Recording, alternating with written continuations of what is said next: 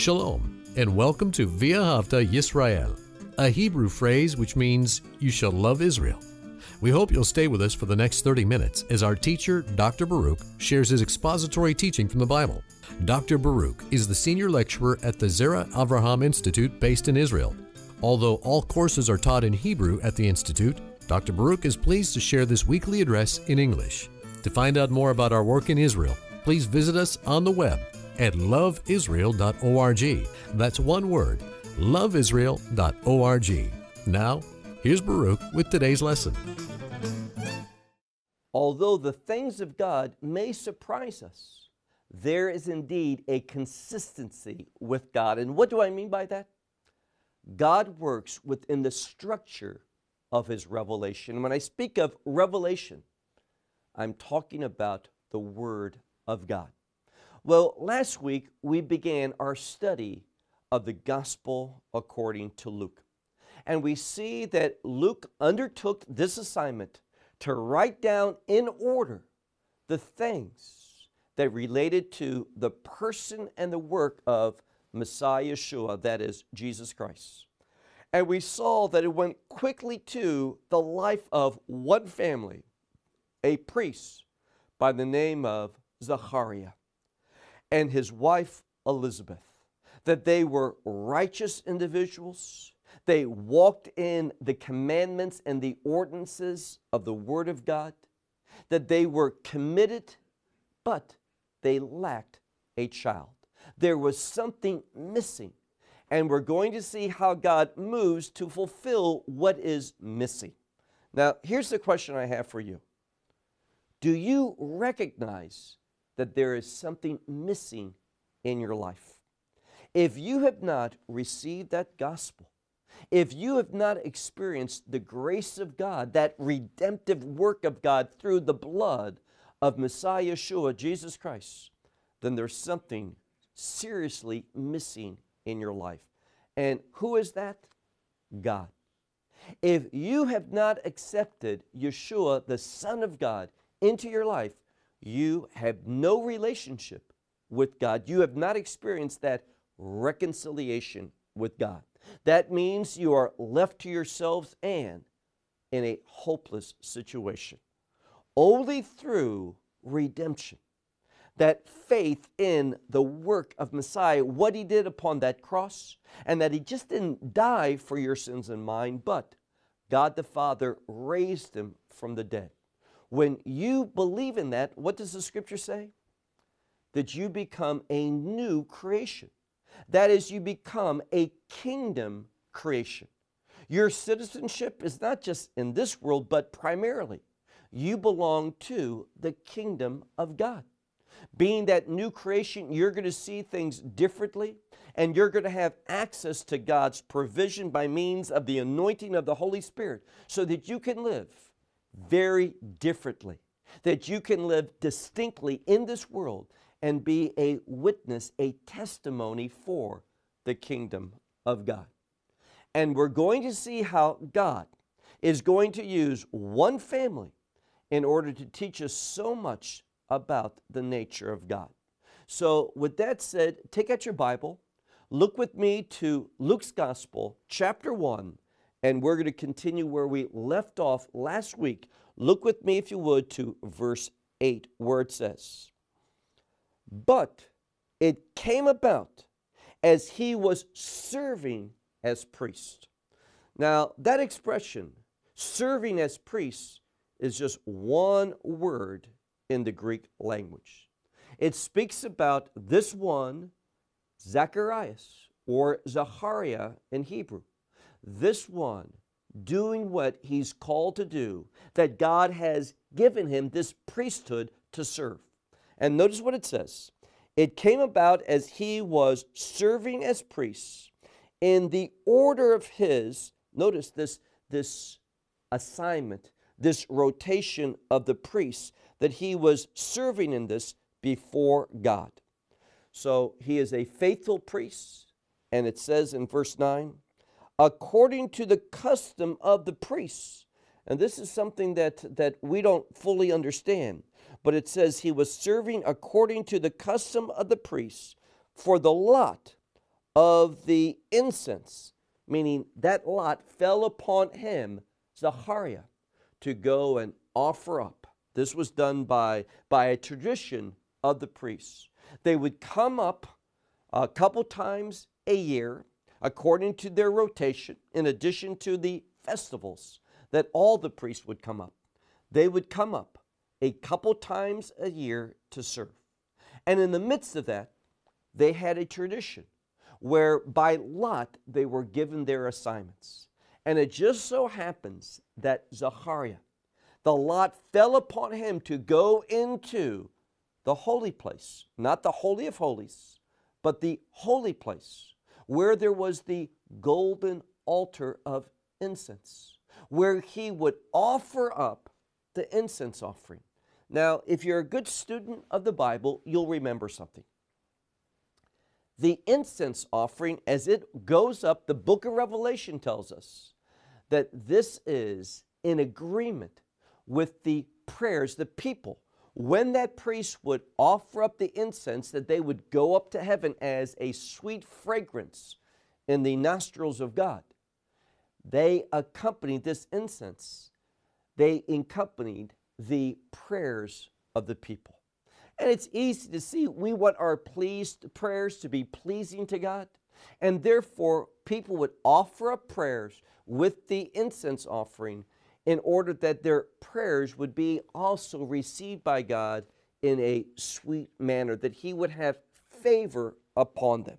And this is what's going on, and it was Zacharias that was called to do it at this time. So notice what it says.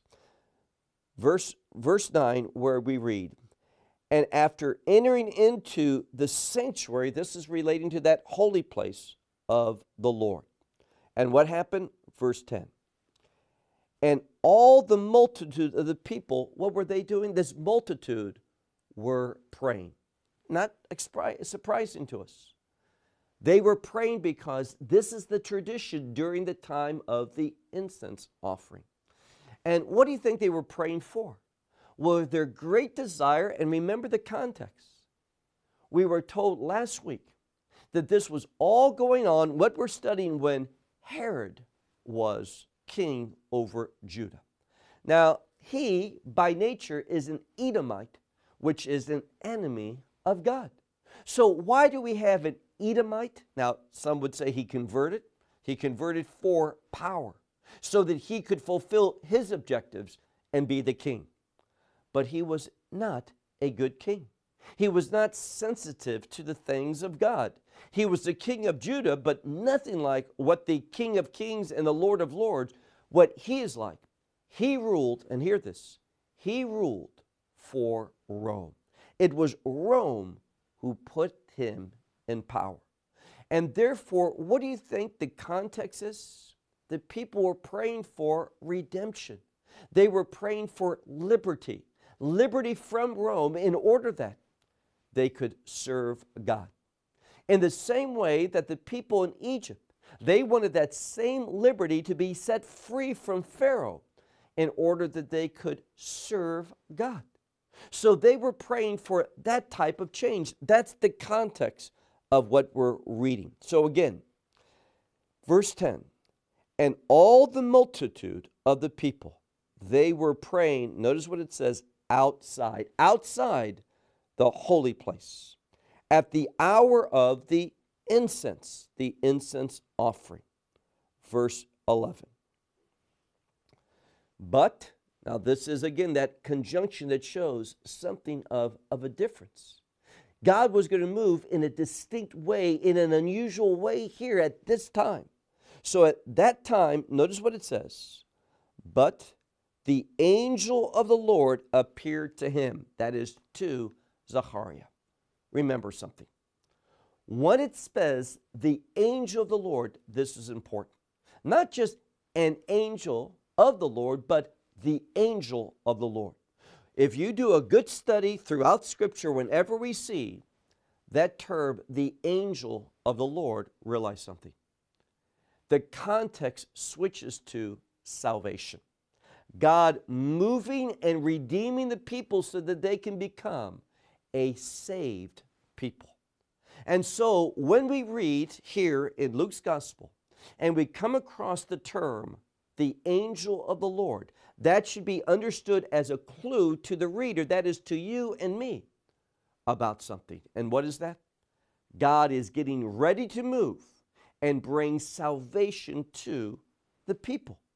And in Luke's gospel, what's unique is that it's just not for the Jewish people, but Luke writes in a very broad way, presenting Messiah as the Savior of the world.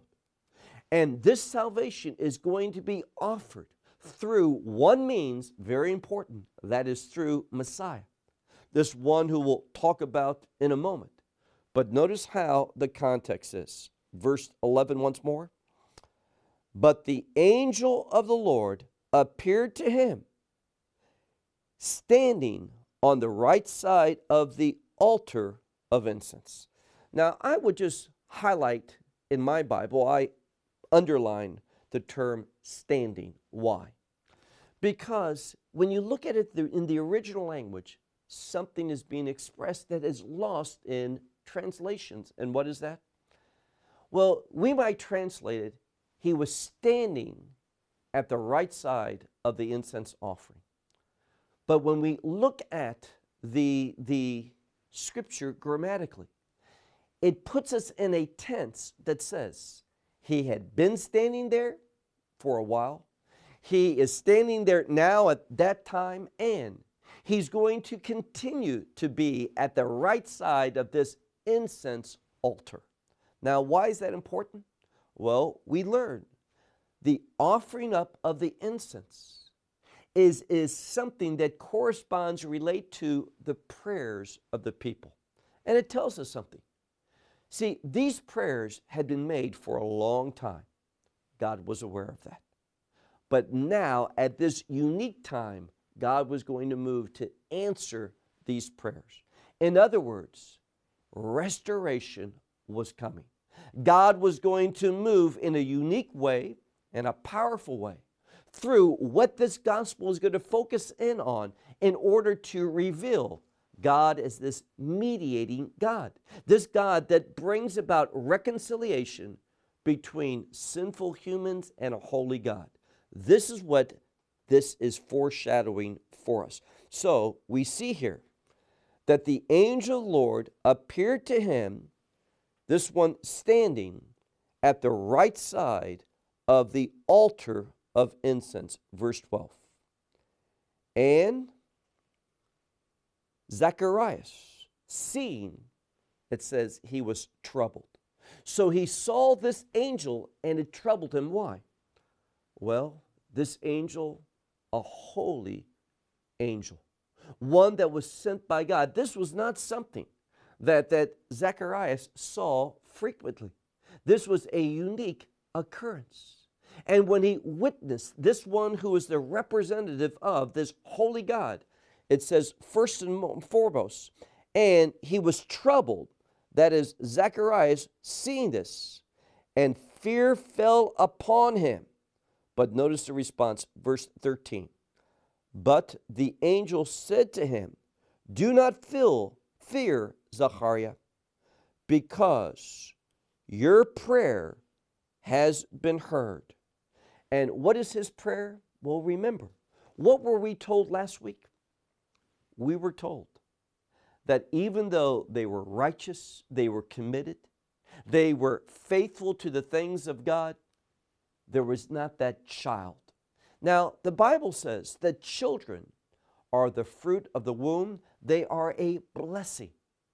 And what was missing in their life, they were faithful, but where's the blessing? See, a blessing is the outcome of God's faithfulness to those who deserve it, those who have lived in a way that the blessing should come. But there was no blessing. There was not that faithful outcome of God. Why? Well, the problem was sin. And in order for the blessing to come, there had to be redemption. That's what was needed. It was only redemption that can solve the problem whereby those who God wants to bless, and God is a blessed God. They can be blessed. In other words, there is no redemption or there's no blessing without redemption. Blessing only comes as an outcome after redemption has been accomplished. And this is what this gospel is going to reveal to us. So look again. It says that he was troubled, but the angel said, Don't be fearful, because it has been heard your prayer. And notice what it says and your wife Elizabeth will bear a son to you. So there's going to be a birth of a son. Now, what's important to remember is this they were well advanced in age. Notice something. Even though they had gone past the time of being able, in the physical sense, to get pregnant and have a child. We were told Elizabeth and Zachariah were well advanced in years. But you know what? That physical truth, they were too old for a child. But they didn't stop praying. Zechariah continued to pray for that child, even when, from a physical standpoint, there was no reason to believe that. That's the type of faith that is pleasing to God. That is type of faith that causes God to move in our circumstances. God loves to do that which the world thinks is unable to be done. So again, he says, this angel of the Lord says boldly, Your wife will bear to you a son, and you shall call his name Yochanan. Now, your Bible may say John, but Yochanan is what the Hebrew is.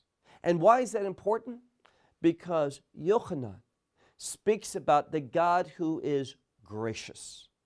And this is foundational because it's God's grace that leads him to do the work of redemption. Now, I've said several times redemption is necessary. What is redemption? Well, it's an, an accounting term, a business term. Why? It involves a purchase. A price must be paid. And according to the spiritual and the scriptural context, it must involve blood. And through this purchase, by means of blood, there's a change. There's a change of ownership. Remember what the scripture says you have been bought with a price. What's that price? The blood of Messiah Yeshua, Jesus Christ. He shed his blood, he gave his life in order that we can be eternally redeemed. And through that redemption, remember what we learned. What should we expect? Through redemption, blessing comes. That's the good news. This is what we need to expect. When I am redeemed by the grace of God, God is going to move in my life and position me in order that He can bless me. And a faithful person is going to want to submit to God's leadership, to, to move and be repositioned in the will of God, doing the things of God, so that God will bless us. This is what is being taught here. Look at verse 14. Because of this, it says, and joy will be to you, and rejoicing or gladness. And many at his birth, they will also be glad or rejoice. So we see that because of God beginning to do this work of redemption, and we'll talk more about why I say beginning in a moment, this is going to bring a great joy, a great gladness upon the people. Now, I hope you see the nature of God. God likes to cause you to rejoice. God likes to make people glad. That's His nature. But you're only going to experience that through the parameters that He sets, according to a very stringent and restrictive way. There's one way, when we talk about redemption, there's only one means of redemption. Man is not able to solve his problem Remember the context. We have an old couple, well advanced in years. From the natural, they can't have that child. It's just not humanly possible. That's true. But God is able to take what is humanly impossible and make it a reality. It's not a problem for God. All God does to bring the supernatural change is to simply to speak. God through his word brings about a change. That's what we need to remember. The word of God brings about a glorious change in a person's life. The context for all of that God is doing is joy and gladness. Look, if you would, to verse 15. For he shall be great before the Lord, and wine and strong drink he will not drink. And the Holy Spirit he will be filled with still in his mother's womb. Now, again, that term, the Holy Spirit, if you go to a passage of Scripture that's read every day in the synagogue, and I'm speaking about Isaiah chapter 59, verses 20 and 21, it speaks about God moving to redeem, and the outcome of this redemption is that He's going to give His Spirit. So we see here that through this child being born, and remember, we're speaking about John, more precisely the one who we know as John the Baptist. He is going to begin this work. He is going to begin to prepare the people for what God's going to do through Messiah in order to bring them redemption, which will position them to be recipients of God's blessings. And when you know God's blessings, you're going to know that joy and that gladness. It says here again, this one not drinking uh, wine or any type of strong drink, alcohol, it shows a commitment. It speaks of his sanctification, set apart for a purpose. This relates to a vow, the Nazarene vow. Why? Because this is when you go before God in order to petition Him for an outcome. And this is the context. Remember the incense offering? It's when the people are praying, the multitude for that redemption, that salvation. And we see that this one, John, is foundational to that, beginning it. Notice what it says. Look now at verse 16. And many. Now, this term many speaks of the vast majority. And many of the sons of Israel, they will turn unto the Lord their God. What a wonderful thing. There's going to be, in the end, a great change among the Jewish people. This is what God's up to, this is what He's about. And we need to be prepared and understanding what's happening. Look now to verse 17. And he will go before him. Now, wait a second. We're speaking about John the Baptist. And then it says, and he will go before him. Who's the him? Well, this term is emphatic. When we look at it in the original language, that him that we're talking about is emphasized. And who are we speaking about? We're speaking about Messiah. That John the Baptist, as we all know, is the forerunner. He is the one that prepares the way, this one who cries out in the wilderness and makes the way straight for Messiah. So when we look at here and it says, and he will go before him, meaning this, he is going to be the forerunner for Messiah. And he is going to do so, speaking of John, in the spirit and the power of Elijah. Well, this is another clue because if you read, and we just studied the prophecy of Malachi, and in Malachi, the last chapter, it speaks about how God is going to send Elijah before this final work of redemption. And Elijah is going to bring about a change among the people. What change? Well, we don't have to go far because Luke quotes it. Luke knows the scripture very well when he says, and he will turn the hearts of the father unto the children. Well, that's what it says in Malachi. Now, if we go on reading in Malachi, it says, and the hearts of the children to the father, but we don't see this. We see that it's going to go beyond simply a household, it's going to impact a nation. And that is why, if you keep reading, it says, not just turning the hearts of the fathers unto the children, but also it says, the disobedient ones, these that have no faith, no interest in God, these disobedient ones into, and then we have a term.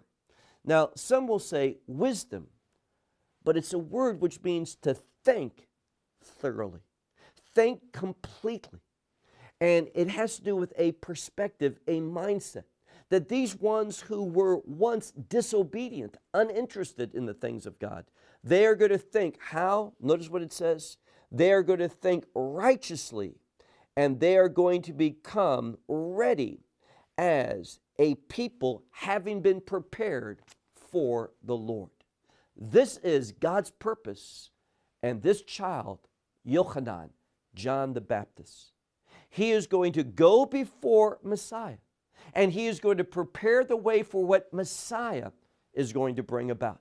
John simply prepares the people, but it's Messiah that is going to bring about this change, to bring about unity in the family, and also he is going to bring about a change in the nation where those who were once formerly disobedient, uninterested, they are going to become ones who think like the righteous ones. They're going to have a new perspective, a kingdom perspective. Why? As I said, righteousness and the kingdom go hand in hand. He is going to give them a way of thinking that is in agreement with the kingdom of God. And it's only then and then only can these people be made ready as a prepared people for the Lord. Now, isn't that exciting? That we're seeing how God is going to take disobedient people and prepare them, make them ready, and prepare them of the Lord in order to serve Him. In other words, this account of Luke's gospel is speaking about a great change, a kingdom change that is going to come upon Israel. And that change is going to have an effect upon all the nations of the world.